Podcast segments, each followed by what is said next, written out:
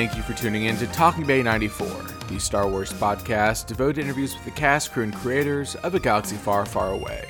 I'm your host, Brandon Wainerdi, and today I'm talking to Alexander Freed, most recently of the Alphabet Squadron trilogy. I really loved this conversation, tracing his journey from BioWare's Old Republic to Dark Horse Comics, to Insider short stories, to, of course, full length Star Wars novels. And whether it's his Rogue One novelization or his most recent book, Victory's Price, an Alexander Freed Star Wars story is always one to be celebrated. This is Talking Bay 94, Episode 103 Alexander Freed. I'll gush about Alphabet Squadron when the time comes. But uh, I'd love to just kind of start really at the beginning. And what I ask everyone is first experiences with Star Wars, and then also early inspirations. If Star Wars wasn't necessarily the inspiration for you to become a writer or become a creator, what was and what was kind of that impetus for you?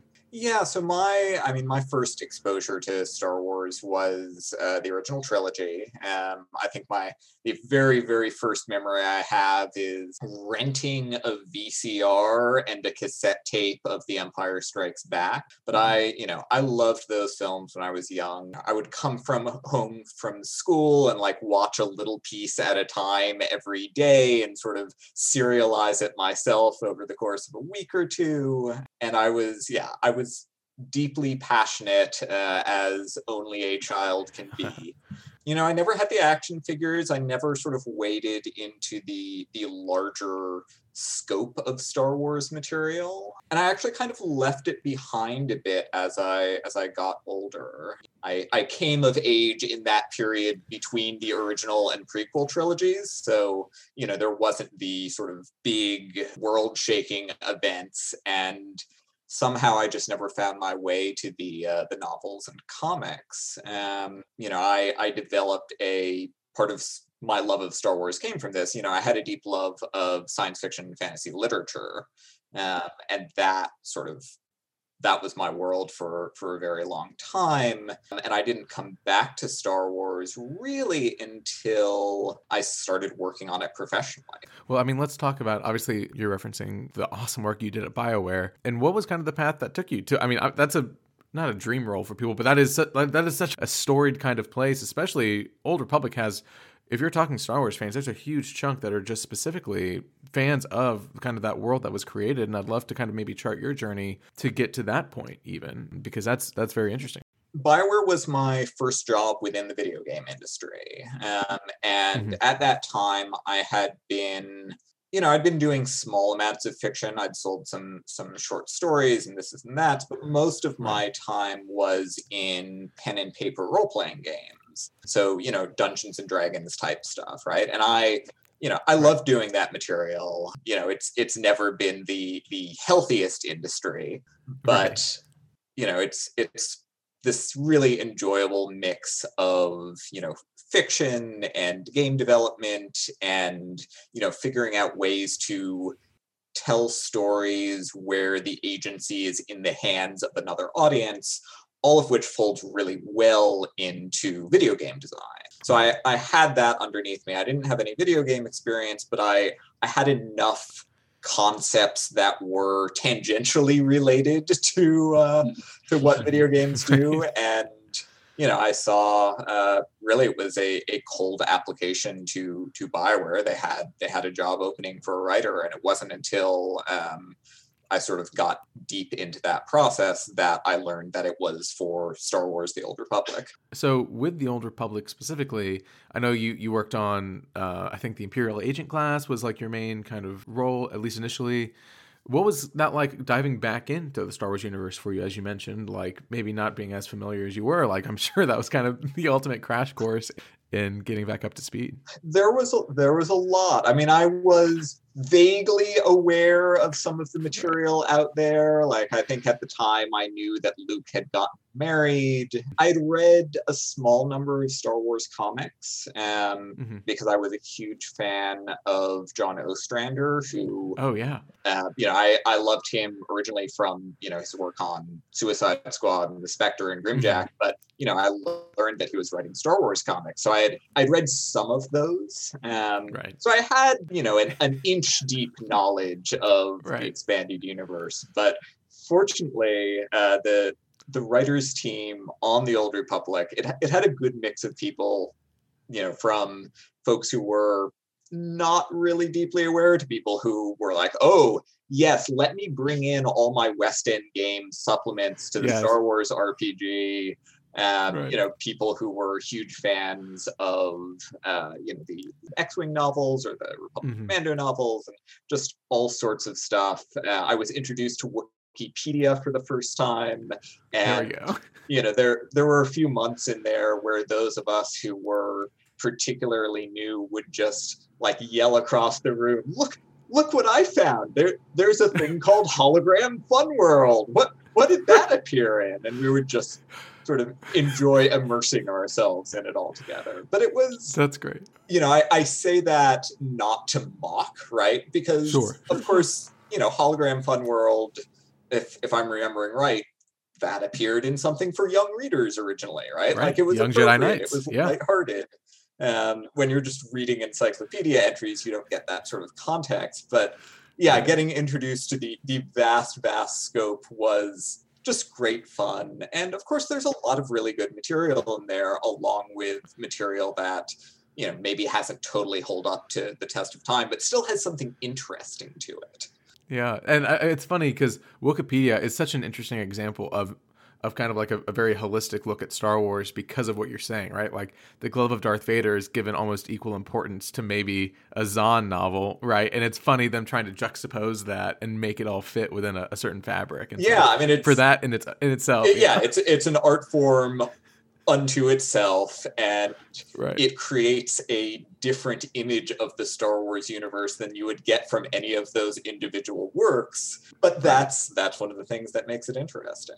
Definitely. And then of course your work at BioWare and on Old Republic led to your first published Star Wars pieces, which were the, the comics that kind of accompanied Old Republic to begin with. What was that like? And especially delving into then a Dark Horse world. And obviously, you were a big comic book fan before. Like translating what you were doing for video games into writing for comic books must have been a feat in itself. Yeah, I mean, that was the first. Um, that was the first published comic book work I had done. I had written some comic scripts before, so it wasn't a totally foreign land, but uh-huh. um, yeah, it was it was exciting for me. Like I I'm deeply passionate about comics. I think it's a really interesting medium, and getting to go like, okay, here are here are all the things that comics can do I'm already doing all these things that video games can can do. I don't have to worry about those. I'm not going to try to do the video game. I just want to figure out what's interesting visual storytelling right. and not have to worry about oh, you know, I can't do a crowd scene in the video game because that's going to be absolutely miserable for the artists and the cinematics team and so on and so forth. I can i can just ask the poor uh, comic book uh, artist to oh yeah draw about 100 people in the background it'll be fine. Um, yeah. and of course that is incredibly challenging in its own way but it's the sort of challenge that you know comic book pencilers are used to dealing with and embrace and so long as they have interesting stuff uh, tolerate the whims of uh, of writers. I I do love this journey because you go, you know, comic books. I love. I mean, side note, the the Purge series itself is is one of my favorite just arcs, especially yours. And so then seeing your name over and over again as time went on, and then I think there were some insider short stories as well. So by the time they announced, oh, Alexander Freed writing the Battlefront tie-in novel, I was familiar with your work in Star Wars, which was nice. You were you were like training, I guess, in a way for the uh, for a novel, right? A full Star Wars novel, and I'd love to kind of talk a little bit about that first one. It was like a proto Alphabet Squadron almost. What was your experience with with Del Rey and with creating a brand new world, which might not have been illustrated or in a video game? Yeah, I mean that that training for the Star Wars novel is is not a bad way to put it. I mean, it, it was a case where you know, I, I had never published a novel before. Like I said, I had done prose, I had done original prose, I had done some short stories for Star Wars Insider. So there was some notion of, yes, he can put together a sentence, right. he can, but uh, largely it was a product of uh, some of the folk, you know, so there was, uh, I'm going to get the, the exact line of succession incorrect here, mm-hmm. but you know, there's a, a fellow named Frank Parisi who had been at uh, Lucasfilm as the licensing representative for some of the comics that I had done. Uh, so he had seen some of that. He eventually moved over to Del Rey. Um, you know, Del Rey had seen some of the short stories, so he had been, uh, you know, one of my my biggest backers as like, oh yeah, I've seen a lot of the stuff that this guy has done. Right. I know Jen Heddle over at Lucasfilm had also, mm-hmm. you know, really liked some of the the insider short story stuff that I'd done. So I felt very very lucky to get that call kind of out of the blue and the the amount of faith being put in me of yeah you you want to do a novel? Like so far as we can tell you can do it and we'd really like you to. Do, do you think you can do it? Wow thank thank you for that that leap of faith. Yeah. And yeah getting getting the chance especially to do a novel with a full cast of original characters yeah. was a, a great privilege. Like it's I like creating new parts in the Star Wars universe. Yeah. I'm sure there are writers whose whose heart is with getting to write, you know, the film characters. That's I've certainly done that and I've enjoyed it. Um, but I, I really do create enjoy creating these new casts. You know, the the Battlefront game did not have a great deal of story attached to it, so that gave me a ton of freedom. And it was really just, yeah, do do a military story in the Star Wars universe and go with that, go where that takes you. Yeah. And I I did my best with it. it turned out great. I really enjoyed it. So there you go. the progression then of of your work into the novels, the Rogue One novelization, again, we get them every time a movie comes out. Some are incredible, some are not so great, and the Rogue One still stands out to me. The I loved the in betweens with the different like transmissions. I loved all of that, and then I especially loved seeing some of that carry through to the Alphabet Squadron books, especially like Chass's like relationship with Jyn Erso. I'd be interested with your delving into the Rogue One world and kind of joining this lineage of the Alan Dean Fosters, and you know, like I grew up reading all those books. What was it like for you to kind of do a Star Wars novelization, right? Going from creating a brand new character cast and and something that we hadn't really seen in military Star Wars to then having to create a story with within a, a story that was already kind of told for you. Yeah, I mean that was that was a strange experience. Like novelizations are a are a bizarre art form of their own, mm-hmm. and one of the one of the first things that I did, um, you know, when I was approached about that that project was literally to Google how to write a novelization. um, just go, okay, this is not something I've thought about right. before. Let me go out there and search for advice from you know interviews with people like Alan Dean Foster sure. and you know a, a whole host of, uh, of folks who have done this in the past and I dived into that. You know, I, I tried to compare it to, you know, I had done some co-writing of comic books and certainly in, in the video game world, um, there had been projects where there was a plot already in place that I was then to write dialogue for. Right. So, you know, I tried to keep those experiences in mind to to an extent. Um, but ultimately it was its own weird thing and it was it was fascinating i mean getting to do a novelization you know one i felt like my my remit was justify this thing's existence right. back in the 80s things were you know 80s and 70s sort of the prime heyday of the film novelization mm-hmm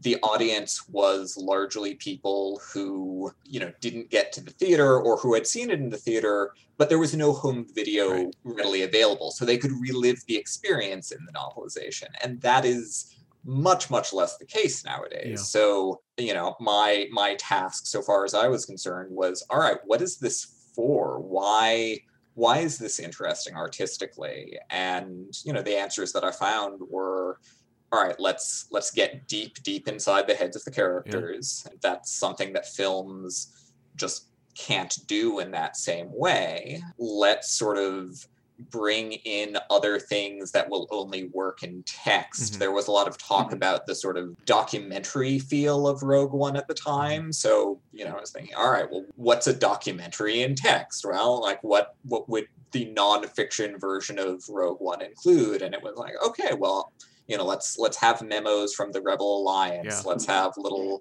little quote nonfiction excerpts um, and just trying to find ways to do that um, while at the same time managing all of the oddness of all right this needs to be exactly the length of a novel. Right. this can't be shorter. This can't be two novels length. So i need to make sure that as i go through each page of script i am you know doing roughly 10 pages or whatever Right. of book which you know is not how i normally think Right. but it was one one more aspect to juggle but it was also i mean all of those challenges were interesting but it also gave me a real chance to not have to worry about the plot to an extent and just focus on writing interesting sentences and just getting the the page by page as as solid as it could in a way that that you don't get an opportunity to if you are working on everything else about a novel at the same time. That was a very long answer. No, I love I, I I loved it. I could, I, in case you cannot tell, I'm I'm just loving it because the Rogue One novelization, I read it and then I also listened to it, and the listening was even better because it adds all the little sound effects. You know what I mean? That- it was that- yeah, I have not. Uh, I I don't listen to my own audiobooks, not out of any um, ill will towards them, but uh, you know, Right. I, it's just a strange experience, right? It's I Yeah. I can't listen to myself in an interview either because I don't like the sound of my own voice. It's a very similar thing Yeah. for audiobooks, but right.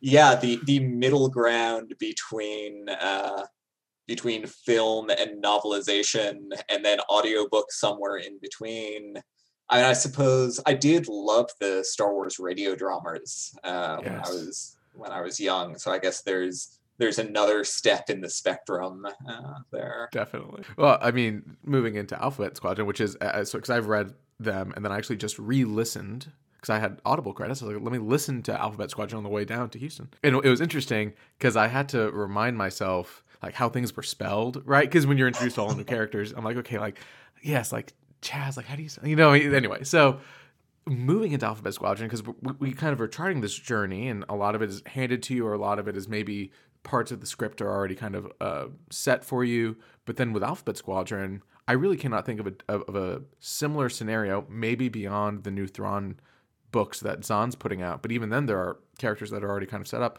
You have have been given a chunk of a Star Wars time period in a galaxy to really just kind of flesh out and and tell a really fully formed story, which is is now ending with Victory's Price. That is so incredible and so reminiscent of kind of the days we're talking about that maybe you missed a little bit, but like of the X-wing novels of these times where we don't know any of these characters. We know Hera, Ackbar shows up. Spoiler, you know. It's just like, and that's it. Like we really don't have much to grasp onto like a Luke or a Han, but by the end of this trilogy, even by the end of the first book, but like these are three dimensional characters that feel like they could just walk onto the set of Mandalorian or whatever and be like, yep, there's Wyl, which is incredible. And I'd love to just kind of start at the beginning. How did you get approached? What was the conversation? Obviously, that first one was a Marvel tie in. Now I'm talking too much, but, but what was that process like uh, for you? Sure. I mean, I, uh, at the time that I was approached, it had been uh, been a little while since I had done anything Star Warsy. I think uh, between between the Rogue One novelization and uh, and Alphabet Squadron, I had maybe done a, a from a certain point of view uh, short story. Um, but you know, I was I was busy with other projects. I wasn't really thinking that anything Star Warsy was was coming along in the immediate future. Um, so um, yeah, it it came pretty much by a surprise, and certainly the notion of hey, we want you to do a trilogy was a bit of a shock. I mean, it was it was immensely flattering, but it was oh yeah, that's there aren't a lot of those right now, and I I don't know why you think I am the one to do this, but I mean, ultimately, I, I couldn't really say no. Um, I was very busy at the time, so part of me felt like no was the reasonable answer, but it, you know, I kept looking at the schedule and figuring it out and going like, okay, I have to make this happen. I can't, I can't turn down this chance. Um, Right. and yeah, I mean the the the form that it sort of came in was we're doing this this trilogy. We want it to be a part of this is not Del Rey or Lucasfilm's words. This is this is my own words. We we want it to be part of this sort of Star Wars transmedia starfighter experience. Um, Right. Right. We're going to be doing a Marvel comic series. We've got the video game Squadrons coming up. We Right. want it all sort of to at least loosely align. Um, we want it to touch on one another. It's not, you know, you're not doing a Squadrons novelization. You're not doing, you know, Right. some sort of back and forth with the comic, but we want all this stuff to to function together. Um, and it was kind of handed. We want this time period. We want uh, the the basic alphabet squadron concept. The let's let's do mismatched ships. A little bit of sort of hey, you know, we'd we'd like them to be going up against some sort of elite tie unit. Um, you know, here's here's the areas kind of not to go, and we want Hera in there somewhere. Um, Right. and that's that's kind of what I was given, and and we we ran with it from from there. Yeah, I'm sure there was some other part of your question that I'm now blanking on, but that's that was the very beginning of, uh, the project. I mean, part part of that beginning, like you mentioned, was the comic series Tie Fighter. I Yes. Jody Houser. For the first book, especially, how much were y'all in communication? Again, talking about three dimensional characters, it was really nice, kind of getting a separate look, and also being able to visualize just a tiny bit about what that period looks like, and even just seeing Yrica kind of in a comic book for a second was really nice. What was that relationship like? As you kicked off the trilogy, and like how did that maybe influence decisions, or how did that kind of working relationship go? Yeah, I mean, so she was she was a fantastic collaborator. Um, you know, we Yeah. were we were emailing one another back and forth. We were on slightly different production timelines, which meant Mhm. that you know at times one or the other of us would need to sort of just forge forward, and then the other one would sort of pick up where where that was left off. Um, Sure. but no, she she was fantastic. You know, my and I, I imagine she was thinking about it much the same way. But my my approach was very much, all right, here is where I'm going to try to carve out as much space as possible for the the Marvel TIE Fighter Shadow Wing side of things to to work. You know, I don't want to impose a lot of restrictions accidentally from what I'm doing. And Jody Houser and, and Marvel could kind of go go wild with uh, with what stories uh, they wanted to tell. Once that that comic miniseries was sort of done and set in stone, I was able to bring more of those elements in for books two and three. Once we were like, okay, here's here's what we're what we're doing. I still tried to make sure that Jody was kind of in the loop on that. Um, Yeah, you know, I didn't want to. I I was borrowing her toys for uh, Right. for for that. So you know, didn't Yeah. didn't want to break them. Didn't want to go anywhere she uh, she wouldn't be comfortable uh, taking the characters.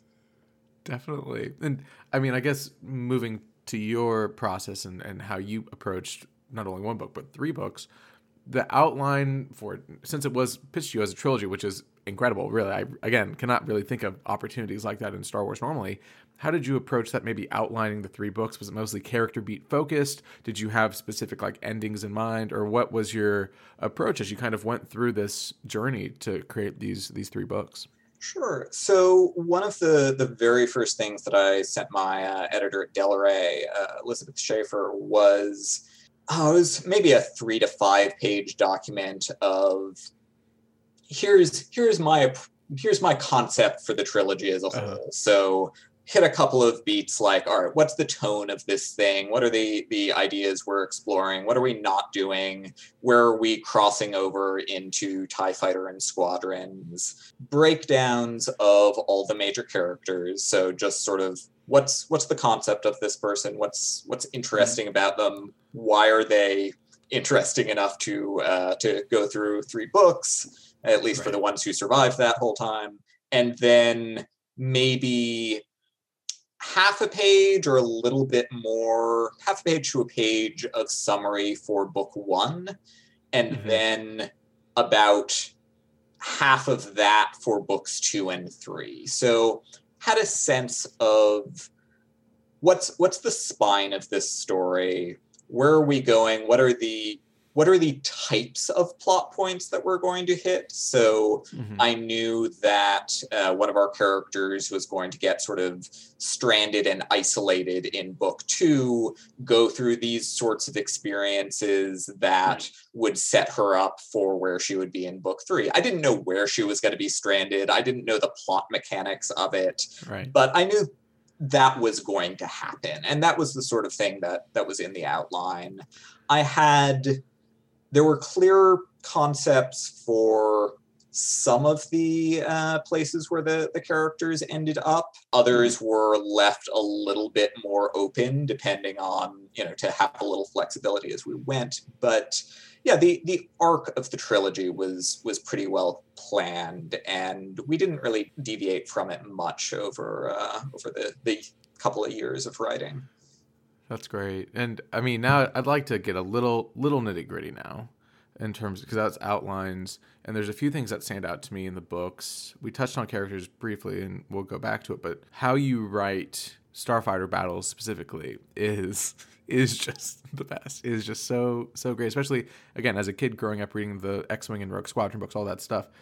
Um, and I'm always just drawn to how tactile it feels, and just like how every scene feels so like physical and like you're in that cockpit. And that, I'd, I'd, be interested how you approach that what your hope is for those battles because sometimes i've read a bunch of books that have starfighter battles or wars or whatever it is in what, whatever kind of genre and sometimes it can get very complicated or very you know you don't understand it. I feel like at least in the alphabet squadron books it is very easy to follow but also serves character purposes and that process. What what do you kind of do in order to ensure that that's the reader experience as well yeah, I mean, I'm I'm glad that it worked for you. Um, you know, one of the one of the first things that you know I I started thinking about when when the concept for this this trilogy came up was, oh God, Starfighter battles are really hard to do in prose. Like prose is not the natural medium. You look at the films and you look at what works about the the starfighter sequences there, and it is incredible speed, the sense of visceral movement, a lot of intercutting between different cockpits, um, right. a lot of sort of different sorts of shots and cinematography to create context for how the battle is working. None of this is stuff that prose does well. Um, right. So yeah, I mean, my my challenge was to figure out, all right, well, what's my what's my language and approach to starfighters? A lot of that was getting inside the the heads of the pilots and figuring out what right. experientially that was like. So both on an emotional level, what are you know, what are they invested in this fight? Like, what is worrisome and stressful you know that we can't get inside someone's head like that in a film so you know maybe i can right. make it feel okay in a book um, and then also the the physicality of it all so yeah. You know what does it feel like to accelerate you know what what do you what do you smell when the cockpit start you know when the instruments start burning as they so frequently do in star wars right. uh, you know what what does a pilot recognize about sort of the the heartbeat of the engine and you know mm. what what are they able to tell about their situation just from the the vibrations beneath them um, and that gave me something to work with that was playing to the strengths of the novel format rather than mm. than trying to imitate an on-screen dogfight yeah, and it's it's very interesting, especially that you wrote the novelization for Rogue One, but it kind of Alphabet Squadron came on the heels of Rogue One's release, and us become introduced to a new type of dogfight. Really, in Star Wars, we'd never really seen something as as kinetic as that, and these fights in the books really remind me of of what we see on screen in Rogue One. So look at that, you're really just. no, I mean, I, I think Rogue, Rogue One was definitely good training uh, on the Starfighter side, um, as well as just sort of you know, I, I'd mentioned while thinking about Rogue One, getting inside the heads of the characters, and that was true for for the film action sequences as well, right? Like film film is not book, um, and you need to find a way to to make the book interesting. But but yeah, talking about this sort of spectacle of the the starfighter sequence in Rogue One. uh, another one of the things that I did very, very on, um, you know, before I even had any sort of coherent outline for the trilogy uh, for Alphabet Squadron was, all right, what's what's a bunch of sort of big set piece combats that I can do? What are what are interesting uh-huh. things? Because I knew you can do a just sort of couple of fighters versus a couple of fighters in a big black void in a film or a TV series and still make it interesting. I did not have faith that I could make that interesting that many times in a row. So, you know, I had this list of like, okay, you know, is it very video gamey in a sense of like, okay, what are the mission types? Capital ship escort, capital ship versus capital ship, uh, right. starfighters versus a giant monster, starfighters, you know, in an urban landscape. And I just I had that as a as a grab bag, and I I didn't actually return to it as much as I thought I might as I was writing the whole thing. But I think setting it all out beforehand helped help put some of those ideas in my head. I mean, obviously, added to that is not only are the the fights described incredibly, but then the characters you really do care about. And I'd love to touch a little bit on on that and how you kind of you know this cast of characters in my mind is joining upper echelons of of iconic kind of especially novel only characters that we've never really met besides a book cover or a couple uh, social illustrations, right? Uh, how did you kind of go about, especially maybe that core five and their ancillary characters? How did you make sure that they were three dimensional? Did you use references you think of an actor like what was your process to make these characters really come to life over these three books? I mean so much of that was just feeling confident in them from the beginning. Um, once once the characters were clear in my mind and i knew where the story was going to take them getting that down on paper was not the challenging part mm-hmm. um, in terms of figuring out who that cast was going to be. You know, there was a mix of just what what character types am I comfortable with? Um, you know, I didn't want to go across the board things that I had never written before when I had also never written a trilogy before, when I knew that there were going to be other challenges. So, you know, what what feels you know kind of within my my comfort zone? What themes are ones that i immediately feel like i can grapple with? And you know a lot of that was in Quell who's sort of our our uh, our first among equals of protagonists. Uh, right yeah you know dealing with like okay well this this is a defector dealing with themes of guilt dealing with um, you know all sorts of psychological trauma like that stuff that i i felt okay i i know how to handle that that material. Um, other characters were you know either in there i mean no one was only one thing but in there in part to uh, play a role of contrast to other characters. Sure. I knew I wanted to have someone who was fundamentally idealistic about things. I, I could not do a pure team of sort of unre- unremitting grimness. Uh, Sounds fun, yeah. you know, we, we had we had Will Larkin there to mm-hmm. sort of play that role as well as to examine other angles of what was going on. I know I wanted to examine a number of things about what the galaxy looks like after Endor and what things yeah. look like as the Republic is, well, as the rebels are becoming a republic, sure. you know, as the Empire is going down. You know, I wanted things to to look different and to explore those changes. And one of the things that I wanted to deal in there uh, was the notion of um, the suppression of religion under the empire, and then right. what that that looks like when that uh, becomes a free for all to a certain extent. Right. So that became an aspect of Chass's story, and you know there were there were all of these bits and pieces where you know and there were there were elements in there that was like oh I'd like to explore this but it didn't actually neatly fit with any of the other pieces. So it didn't, it uh, got tossed still, you know, it's in the back of my brain. I'll use it somewhere else someday. Um, right. But yeah, these characters were assembled from, from bits of where I wanted to go with plot and theme, character types I was interested in, what's going to, to, you know, play well against one another.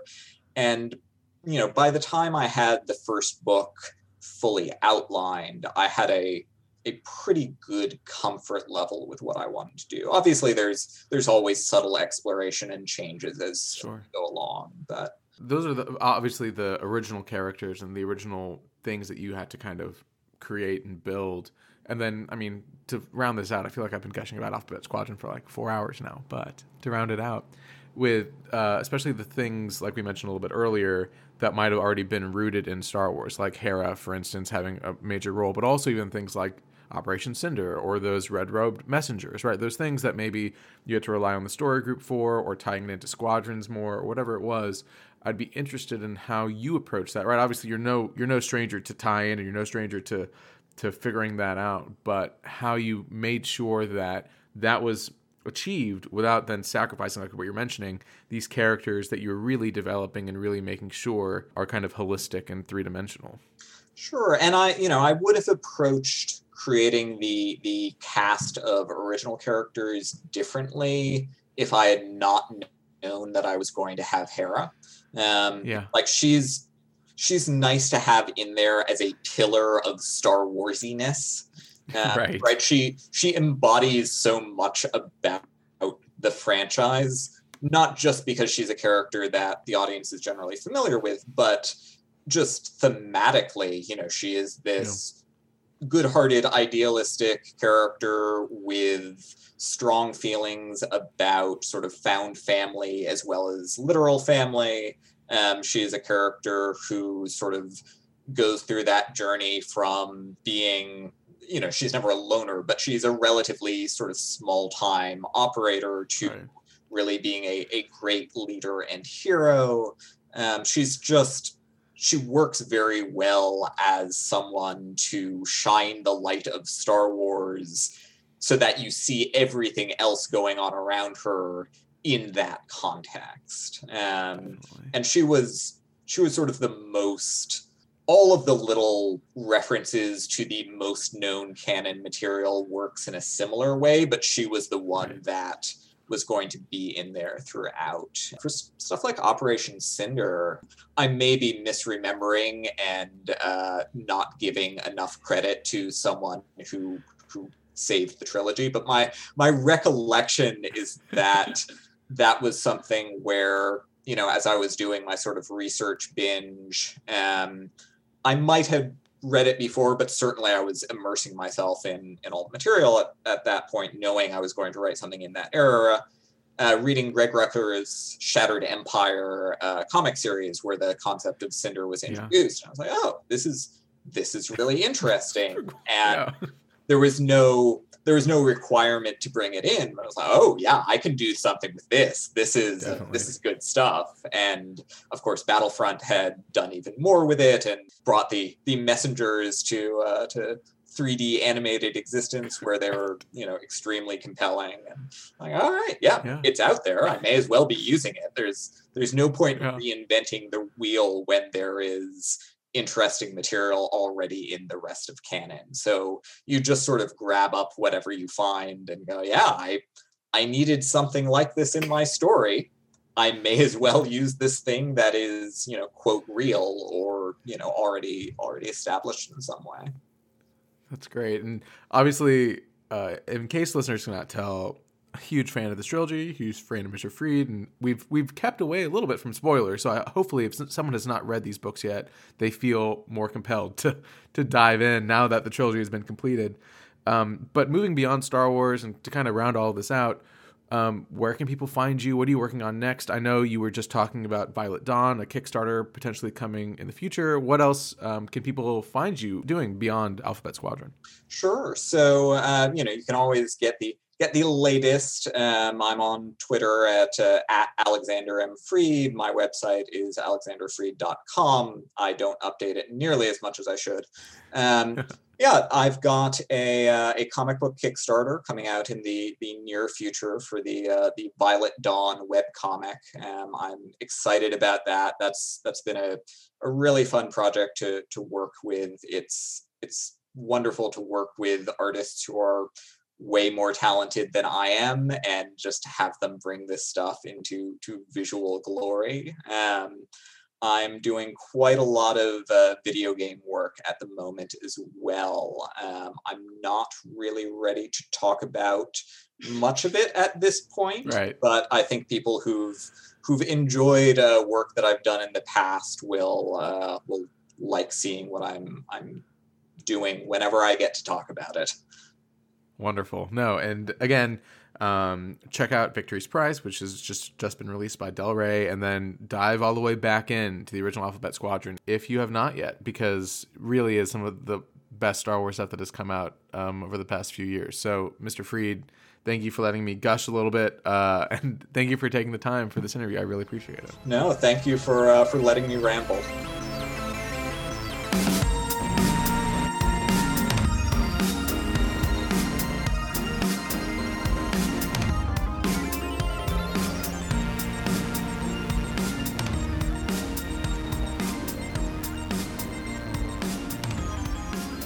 Thank you again to Mr. Freed for his time and candor, as well as his incredible stories. If this episode did not convince you to check out the Alphabet Squadron trilogy, I really don't know what else would.